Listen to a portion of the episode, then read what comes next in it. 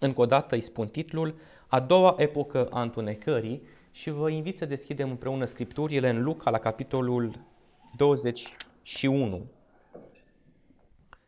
Luca, capitolul 21, vreau să citim de aici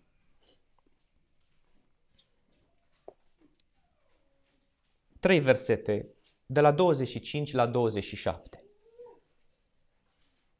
Vor fi semne în soare, în lună și în stele, și pe pământ va fi strâmtorare printre neamuri, care nu vor ști ce să facă la auzul urletului mării și al valurilor.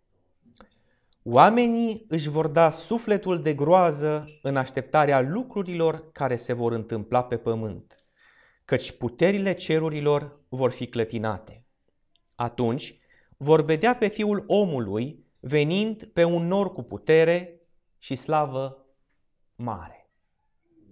Cred că aceste trei versete descriu suficient de clar trăirea, spaima, nesiguranța, neliniștea oamenilor care trăiesc în preajma întoarcerii Domnului Isus Hristos. Oamenii nu vor ști ce să facă. Deci ei vor căuta să facă ceva, dar nu vor ști ce să facă. Aș vrea să ne uităm la viitor prin trecut. De ce? Pentru că conform Scripturii, ce a fost va mai fi. Și ce s-a făcut se va mai face. Deci aș vrea să ne uităm la acele momente de groază, de neliniște și de nesiguranță pentru unii dintre oameni din viitor, studiind ceva din istoria trecutului. Și pentru aceasta voi folosi ceva foarte șocant. Am cu mine una dintre cele mai noi, bine scrise, adică artistic și cu putere de a influența, lucrări, cărți promotoare a păgânismului împotriva creștinismului. Scrisă de Catherine Nixie, uh, jurnalist britanic la revista The Times. Cartea aceasta a câștigat premiul sau a fost recunoscută ca fiind cartea anului de mai multe reviste sau ziare, The Daily Telegraph, The Spectator, The Observer, BBC History Magazine și The New York Times. Vreau să vă citesc din ea, repetând că o dată, este o apologie, o apărare a dezmățului, a imoralității, a artei vechi, antice, imorale, în detrimentul păgânismului. Dar ceea ce se spune aici despre creștinism este adevărat aproape 100%. Vreau să vă citesc și vreau să fiți foarte, foarte atenți. Prima dată, trebuie să înțelegem cine scrie lucrurile acestea și ce s-a întâmplat. În copilărie am avut parte de mult Dumnezeu sau, în orice caz, de mult catolicism. Dar, cu toate că împreună, vorbește de părinții ei, și-au petrecut mai mult de 26 de ani între zidurile mănăstirii, credința părinților mei nu a fost niciodată dogmatică. Dacă îi întrebam despre originea lumii, îmi vorbeau mai curând despre Big Bang decât despre Cartea Genezei din Biblie.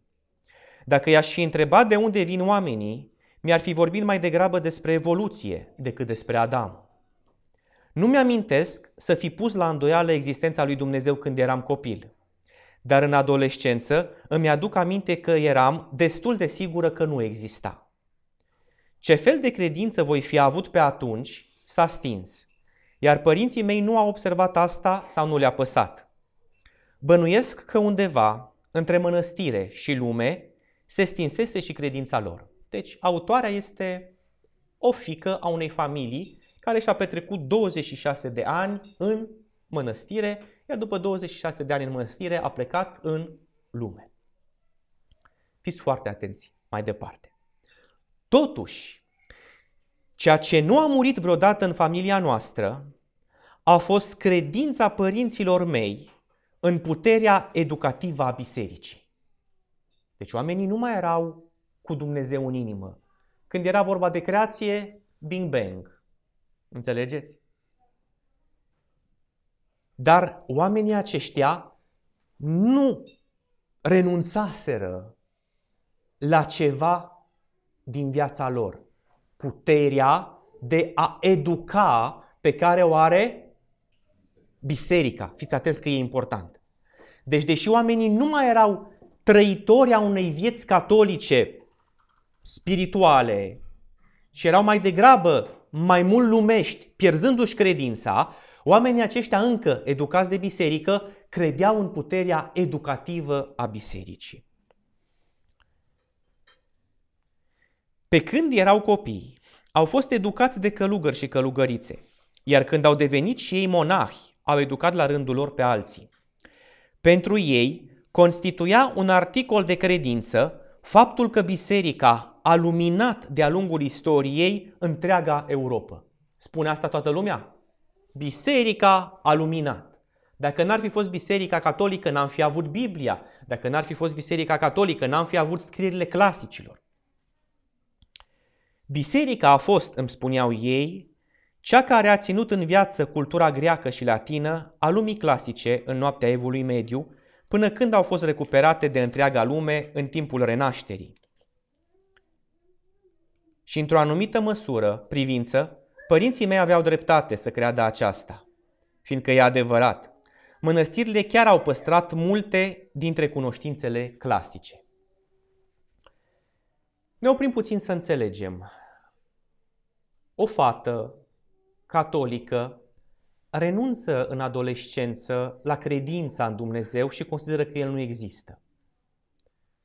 Ajunge jurnalist, cercetează istoria și începe să aibă niște probleme în legătură cu credința, cu creștinismul. Ea fusese educată că biserica a educat întreaga lume și că biserica a dat lumii cultura clasică a antichității.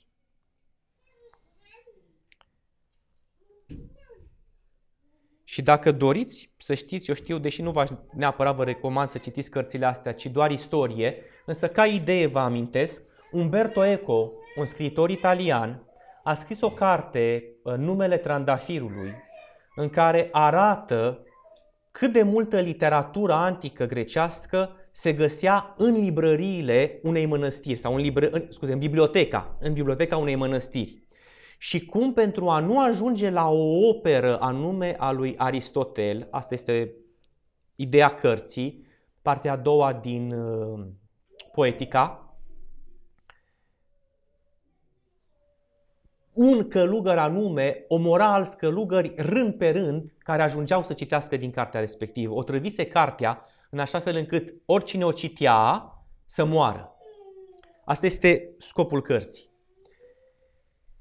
De ce vă spun lucrurile astea? Poate că în momentul de față pare nesemnificativ și o chestie de istorie de mult uitată, dar vreau să conectăm acum ce am zis până acum, de ce urmează mai departe să citim în cartea aceasta.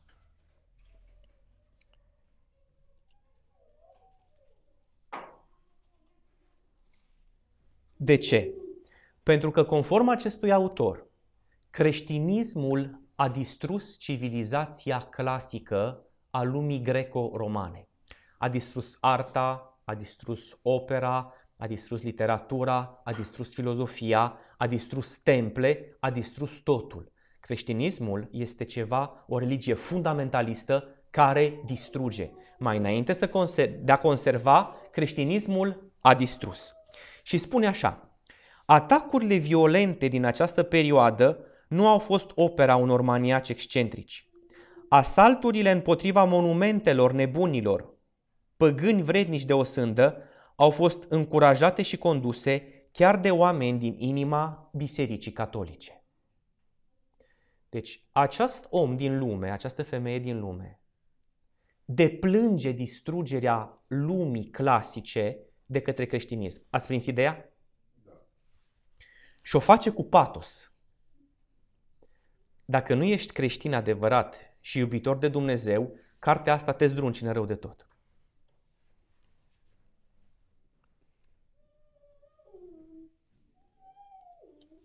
Nu vă citesc de, doar decât câteva idei pe aici pe scurt.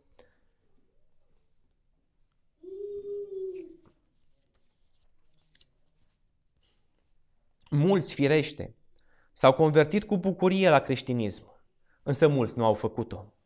Numeroși romani și greci nu se bucurau deloc când vedeau cum libertatea lor religioasă devine tot mai mică. Cărțile le sunt arse, templele nimicite și statuile străvechi sfărâmate de niște huligani înarmați cu ciocane. Această carte le spune povestea.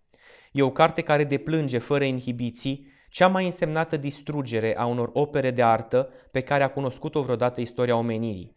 Este o carte despre tragedia din spatele triumfului creștinismului. Spuneți-mi, vă rog, ați sesizat cuvântul care ne interesează pe noi în subiectul pe care îl avem?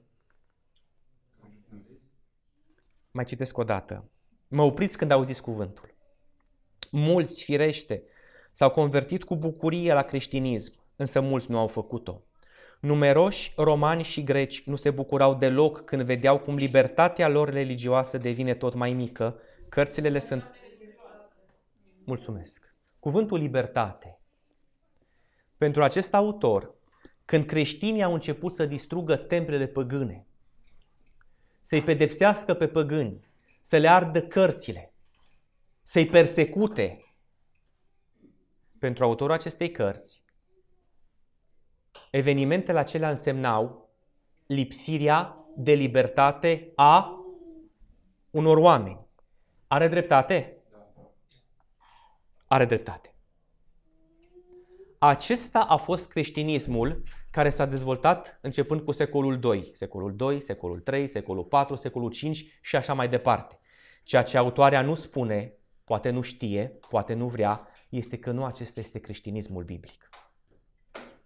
Creștinismul pe care ea îl descrie în această carte nu este altceva decât uh, un hibrid, o amestecătură dintre gândirea păgână și anumite noțiuni din Biblie. Dar învățăturile acestui creștinism, care a distrus lumea din vremea aceea a antichității, da? deci lumea aceea creștină, nu e creștinismul fondat de Domnul Isus Hristos, ci este un hibrid când oameni cu propriile lor gânduri, cu propriile lor planuri, cu propriile lor interese și propriile lor filozofii, au luat anumite elemente din Biblie, le-au pus lângă țelurile lor și au început să restrângă libertatea altora. Lucrul care mă interesează din cartea aceasta, Epoca întunecării, scrisă de Catherine Nixie, este subiectul libertății. Da, dacă ne uităm în istoria trecută, a fost o vreme când creștinismul a restrâns libertatea de exprimare, de acțiune și de gândire a umanității. Întrebarea este, o va face din nou? Deci, dacă o va face din nou, înseamnă că vom trece din nou printr-o perioadă a întunericului. A doua epocă a întunecării.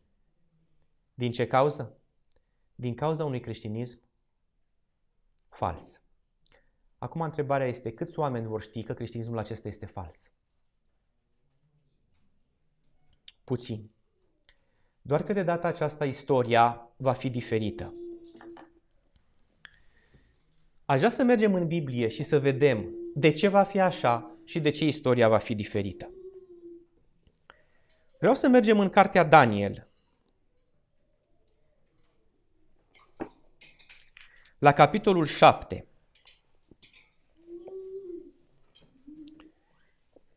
Și vreau să citim de aici versetul 7 și 8 pentru început.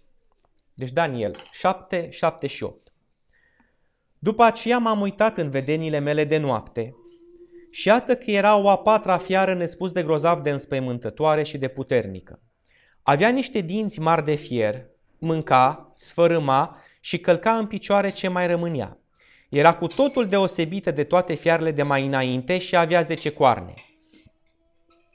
M-am uitat cu băgare de seamă la coarne și iată că un alt corn mic a ieșit din mijlocul lor. Și dinainte acestui corn au fost mulse trei din cele din tâi coarne. Și cornul acesta avea niște ochi ca ochii de om și o gură care vorbea cu trufie. Pentru că nu avem suficient timp, pe scurt, Daniel în această viziune vede patru fiare. Un leu, un pardos, un urs, al doilea un urs, deci un leu, un urs, un pardos și apoi o fiară, a patra, nespus de înspăimântătoare pe care nu o identifică. Și spune că din această, din ace- în această fiară vede ce? Zece coarne. Și dintre aceste coarne vede un corn mic. Bun. Vreau să vă uitați acum la versetul 11.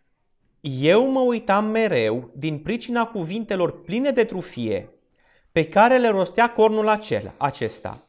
M-am uitat până când fiara a fost ucisă și trupul ei a fost nimicit și aruncat în foc ca să fie ars. Dacă veți citi Daniel tot, veți observa că momentul în care are loc această distrugere este la timpul sfârșitului când Hristos vine pe norii cerului. Vă aduceți aminte? Observați, vă rog, un lucru. Elementul principal în profeția din Daniel 7 este cornul acela al 11-lea care este din cele 10 coarne ale fiarei a patra. Dar când se vorbește despre nimicirea finală, Daniel nu vorbește în versetul 11 despre nimicirea cornului, ci despre nimicirea fiarei. Cu alte cuvinte, fiara aceasta a patra există, trăiește și lucrează până când? Până la timpul sfârșitului. Trebuia să fie clar pentru oricine, dacă ar fi deschis scripturile și ar fi cerut înțelepciune de la Dumnezeu, că Imperiul Roman își va schimba haina, va deveni creștin și exact ce a făcut pe când a fost păgân, va face când a fost, când va fi creștin. Ca să mă înțelegeți. Dacă ar fi să o citim pe Catherine Nixie, ce s-a întâmplat a fost un dezastru, o lume distrusă, Uh, familii distruse din cauza creștinismului. Ne oprim și gândim. Ce au distrus creștinii? O civilizație. Ce civilizație? Romană, adică străină de Dumnezeu. Greacă, străină de Dumnezeu. Și acum stăm și gândim. Cine au fost aceste civilizații și cum au apărut. Spuneți-mi, vă rog, Imperiul Roman cum a apărut? Știți cum a apărut? Lăsând copii orfani, femei văduve și oameni în suferință. Așa a apărut Imperiul Roman. Și Dumnezeu are un principiu. Ce faci? Ți se va face. Imperiul grec cum s-a ridicat? La fel. Și Dumnezeu are un principiu. Ce faci, ți se va face.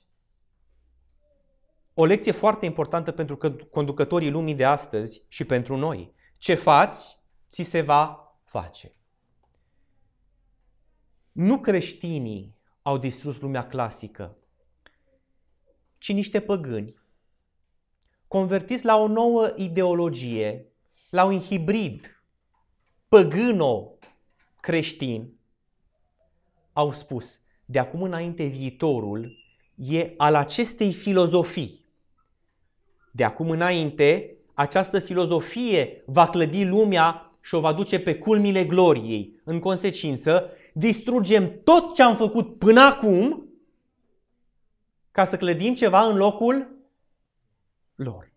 Asta este, de fapt, istoria adevărată a acelei epoci întunecate.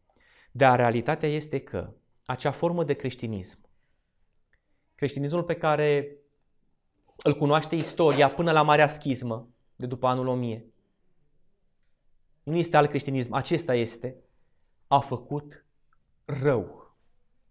A omorât, a vandalizat, a distrus. Și apoi la un moment dat a început să conserve ce distrusese. Dacă ne uităm cu atenție în profeția biblică, la acest corn al 11-lea, și dacă ne uităm și în Daniel și în Apocalipsa, vom vedea că cea mai importantă caracteristică a acestui corn este faptul că este religios și unit cu statul. Ceea ce a dat putere creștinismului în secolul 3, 4, 5 să distrugă a fost faptul că civilul se unise cu religia.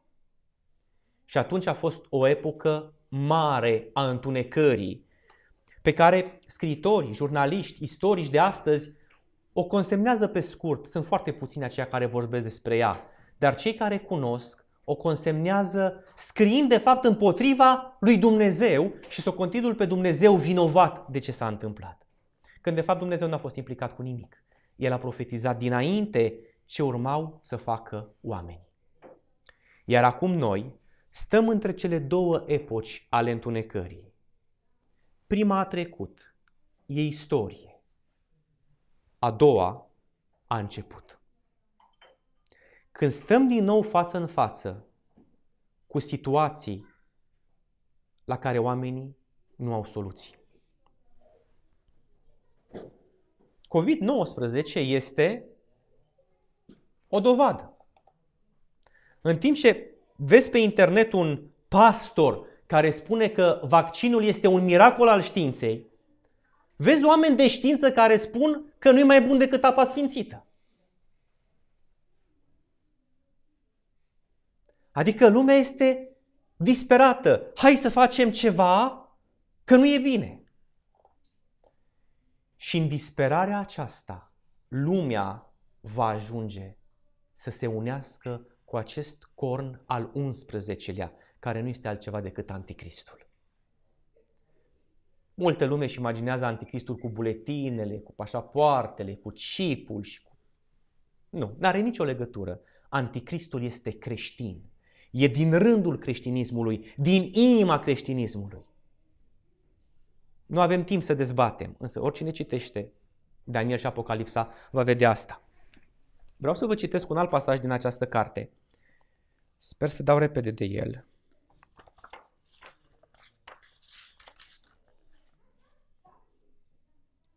Da.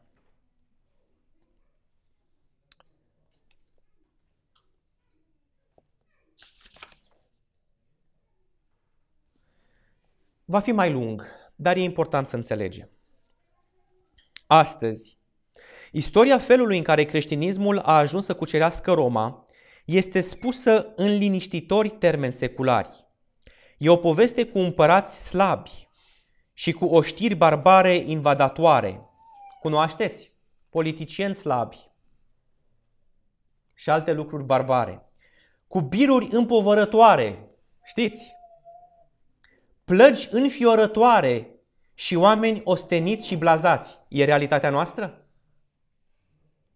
Când religia este menționată în asemenea narațiuni, ea are un rol pur psihologic, adică îți lucrează aici și îți lucrează aici posibil manipulator. Și asta pentru că epoca de atunci era una a neliniștii, boli, război, foamete și moarte, ca să nu-mi amintim de îngrozitoarele impozite adunate cu deasila de imperiu. În secolul al III-lea, de-a lungul unei perioade de 50 de ani, s-au perindat la cârma Imperiului numai puțin de 26 de împărați și tot atâția, dacă nu mai mulți, uzurpatori ai puterii. Cine, proclamă istorisirile creștine, profitând de situație, nu ar căuta izbăvirea în asemenea vremuri? Înțelegeți cum pune problema autorul? Era criză în lumea antichității, în lumea clasică. Criză mare. Conducători slabi, hoarde barbare, foamete, probleme. Și oamenii au nevoie de de soluții. Au nevoie de cineva care să-i ajute. Cine nu ar fi atras de o religie care își încredința adepții că dacă nu în viața aceasta, cel puțin în viața viitoare, lucrurile vor fi un pic mai plăcute. Cine nu tângea să-i se spună că undeva cineva are un plan, iar tot ce se petrece este partea acestuia? După cum a remarcat un istoric al secolului 20, într-o epocă a anxietății, orice crez totalizator exercită o atracție foarte puternică. E de ajuns să ne gândim la pledoaria pentru comunism făcută de mințile tulburate din zilele noastre. Ați prins ideea? Într-o lume a problemelor. Într-o lume a nesiguranței, creștinismul părea că dă soluția. Și ce a făcut? A dus lumea în evul mediu. Într-o epocă a întunecării începută încă din secolul al doilea. Și ne spune Scriptura cu înțelepciune. Ce a fost, va mai fi. Ce s-a făcut, se va mai face. Spuneam că suntem într-un cadru în care vorbim de libertate. Ce s-a făcut? Creștinismul s-a băgat în casele oamenilor, spunându-le ce au voie să facă și ce n-au voie să facă. S-a băgat între relațiile dintre oameni, spunându-le ce au voie să facă și ce n-au voie să facă. S-a implicat în politică spunând ce au voie să facă, ce n-au voie să facă. S-a implicat în conștiința oamenilor, spunându-le ce trebuie să creadă și ce nu trebuie să creadă, spunându-le ce să citească și ce să nu citească. Ce a fost, va mai fi. Ce s-a făcut, se va mai face. Biserica se va împărți în două clase. Oameni care îți vor restrânge libertatea și oameni a căror libertate va fi restrânsă. Toate bisericile din lumea aceasta se vor împărți între aceste două clase. Și amândouă vor pieri. Oameni care restrâng libertatea, altora vor pieri. Oamenii a căror libertate a fost restrânsă vor pieri. Pentru că au îngăduit să le fie dată libertatea de gândire, de exprimare, de iubire, de misiune și așa mai departe. Singurii care vor vedea cerul sunt oamenii care vor lupta pentru libertate. Care vor muri pentru libertate dacă se cere asta. Și care vor renunța la tot pentru libertate. Pentru că libertatea, spuneam în prezentarea despre care uh, v-am zis, darul și prețul libertății, libertatea se găsește doar în neprihănire. Nimeni care nu are neprihănire nu poate da libertate. Mai devreme sau mai târziu, orice formă politică, orice formă familială, orice formă religioasă care se ridică pentru libertate, pentru protecția oamenilor, mai târziu, mai devreme sau mai târziu, va ajunge să restrângă libertatea. Întrebare. O face America acum? Restrânge America libertatea oamenilor de exprimare? Un singur argument. Facebook-ul oprește canalul de Facebook al președintelui. De ce? Pentru că nu ai voie să te exprimi. Și președintele Americii nu spunea nu știu ce lucru salvator. Bazaconii. Gândiți-vă ce se va întâmpla când oamenii vor merge cu Evanghelia veșnică în lume pentru a o vesti. Creștinismul care a distrus cultura clasică a antichității se va ridica din nou ca să-i oprească dar va avea nevoie din nou de forța pe care a avut-o atunci, statul. Și în curând, în curând, noi vom trăi a doua epocă a întunecării.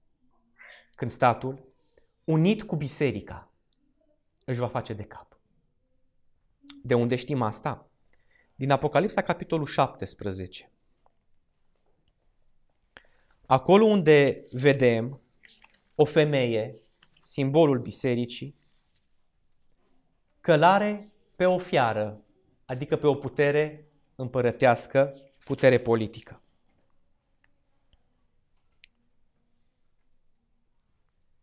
Haideți să vedem ce ne spune Scriptura că se va întâmpla la timpul sfârșitului. Apocalipsa 17, citim de la versetul 13 la versetul 18.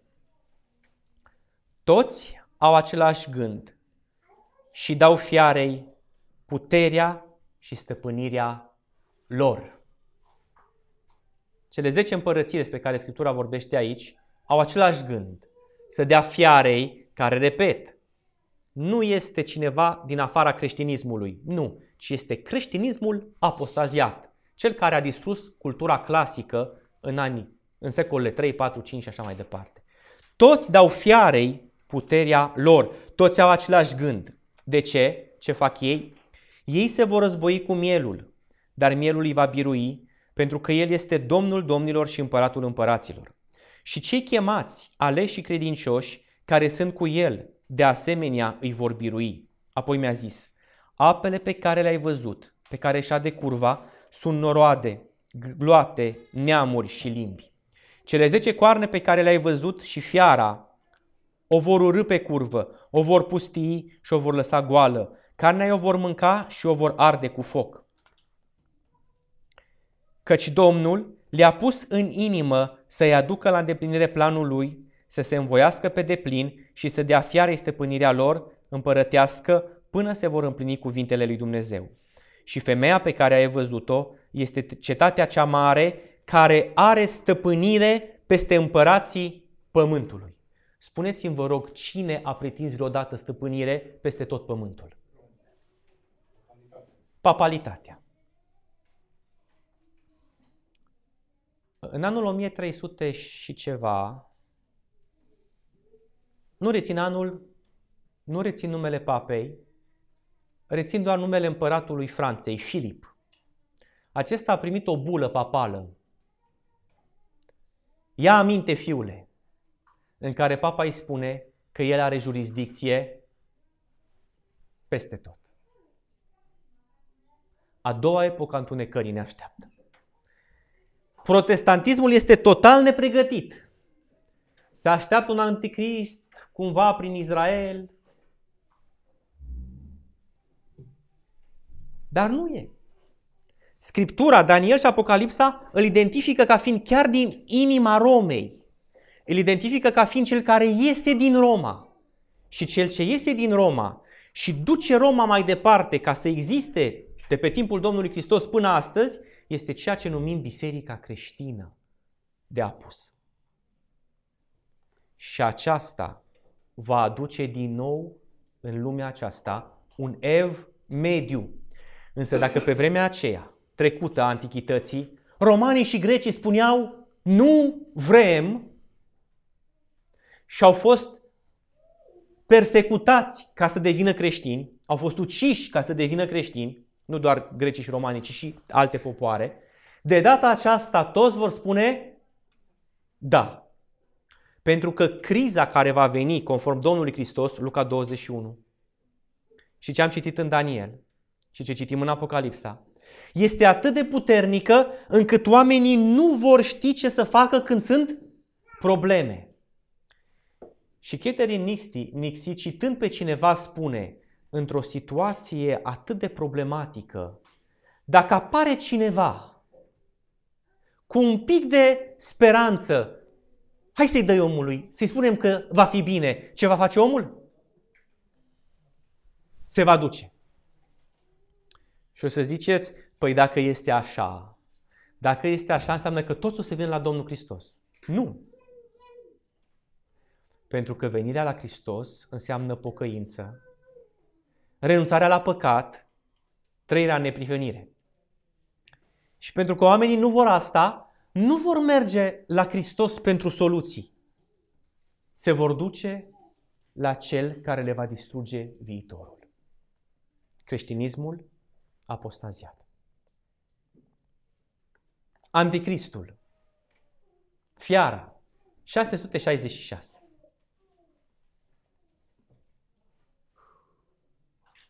De ce v-am spus aceste lucruri? Haideți să mergem în Matei. La capitolul 5.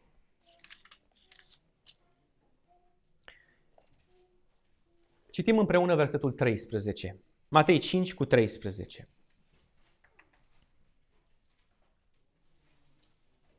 Voi sunteți sarea pământului. Dar dacă sarea își pierde gustul, prin ce își va căpăta iarăși puterea de a săra? Atunci nu mai este bună la nimic decât să fie lepădată afară și călcată în picioare de oameni. Și 14. Voi sunteți lumina lumii. O cetate așezată pe un munte nu poate să rămână ascunsă. De ce vorbim despre a doua epocă a întunecării? Pentru că în timp ce Dumnezeu a așezat profeția biblică ca o lumină care să strălucească într-un loc întunecos, arătând oamenilor prin ce va trece omenirea, prin ce necazuri, prin ce suferințe, Dumnezeu a mai lăsat o vorbă. Voi sunteți sarea pământului. Voi sunteți lumina lumii. Ați prins ideea?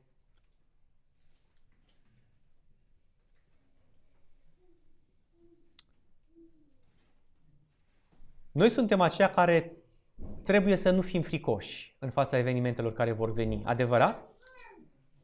Noi suntem aceiași care, aceia care trebuie să fim fericiți în ciuda necazurilor prin care trecem. Noi suntem aceia care trebuie să avem cuvinte de încurajare pentru oameni. De ce? Pentru că voi sunteți sarea pământului. Voi sunteți lumina lumii. Păi pentru ce să fim lumină? Pentru că lumea e întuneric. Și încă n-am ajuns în mijlocul epocii a doua a întunericului. Dar în curând vom ajunge. Atunci, frații și surorile mele, atunci noi trebuie să fim sarea și lumina lumii.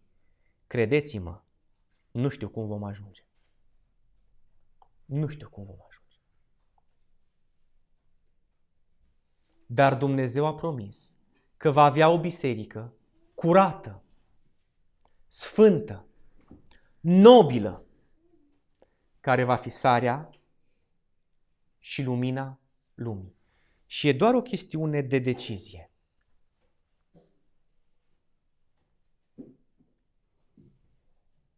A mea și a fiecăruia dintre noi, unde voi sta eu?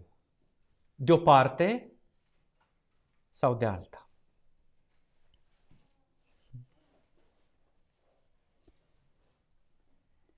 Dacă te uiți în istoria bisericii, într-adevăr ce vezi în ea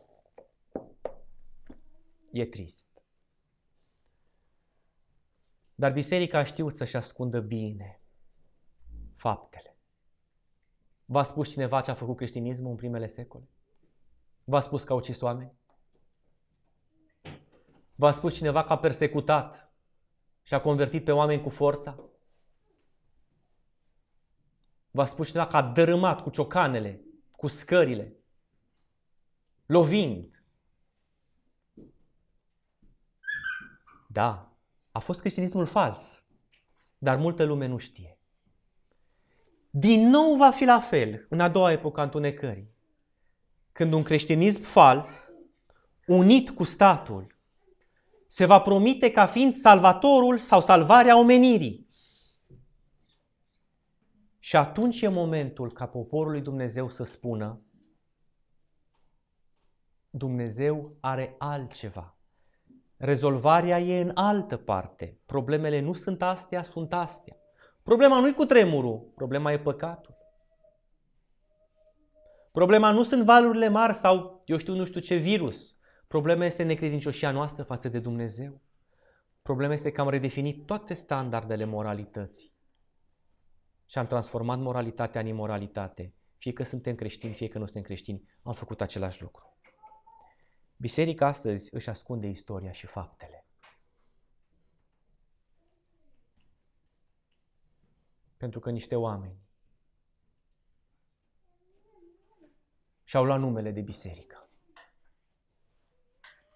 Și voi continua subiectul acesta, aici îl vom încheia imediat, cu o altă prezentare și probabil ultima din această serie despre libertate, cu titlul Cel mai mare furt din istoria omenirii.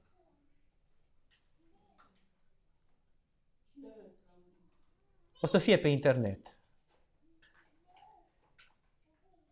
Dragii mei frați,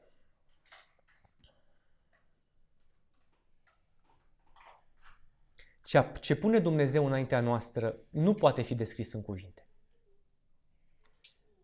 Darul de preț pe care ți-l dă, neprihănirea Lui, adică să ai caracterul Lui, să fii ca El, să poți iubi ca El, să poți fi mânios ca El pentru păcat și nelegiuire, dar în același timp să iubești ca El.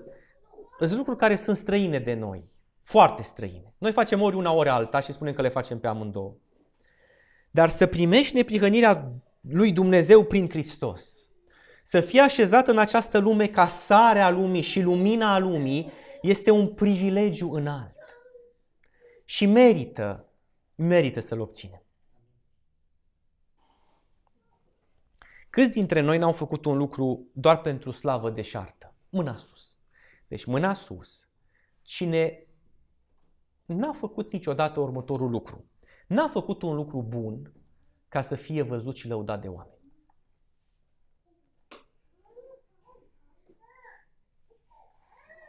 Da. Toți am făcut. Toți am făcut anumite lucruri ca să fim văzuți de oameni. Nu va conta deloc la mântuire. Ba din contră, ne va face rău. Dar vreau să știți un lucru. Dacă ne vom pune la dispoziția lui Dumnezeu pentru acest scop înalt, ca El să ne facă părtași ai Duhului Sfânt și să ne folosească pentru luminarea lumii, în cea de-a doua epocă a întunecării, va fi ceva ce vom face nu ca să ieșim noi în evidență, ci ca să iasă El, Cel ce a stat pe cruce. Dumnezeu să ne ajute să ne înțelegem datoria, responsabilitățile pentru zilele, lunile și anii care vor urma și în care vom intra în curând în a doua epocă a întunecării, când repet, din nou creștinismul. Creștinismul fals. Cu o învățătură falsă, cu o doctrină falsă, cu un Dumnezeu fals. Va păcăli și va cuceri lumea. E o profeție din Biblie. Și dacă și-au permis mulți să zică că cartea Daniel n-a fost scrisă pe timpul robiei babiloniene, ci mult mai târziu după ce au fost trecuți și grecii, profeția în care Daniel și Apocalipsa ne vorbește despre Roma, despre ridicarea Bisericii Catolice ca anticrist, despre faptul că ea va conduce lumea unită cu statul, nimeni nu mai poate zice a fost scrisă după ce s-a întâmplat. Pentru că toți vor trăi și vor vedea a doua epocă a întunecării. Dumnezeu să-și ridice poporul pe culmile înalte ale neprihănirii în așa fel încât acesta să fie sarea și lumina lumii. Amin.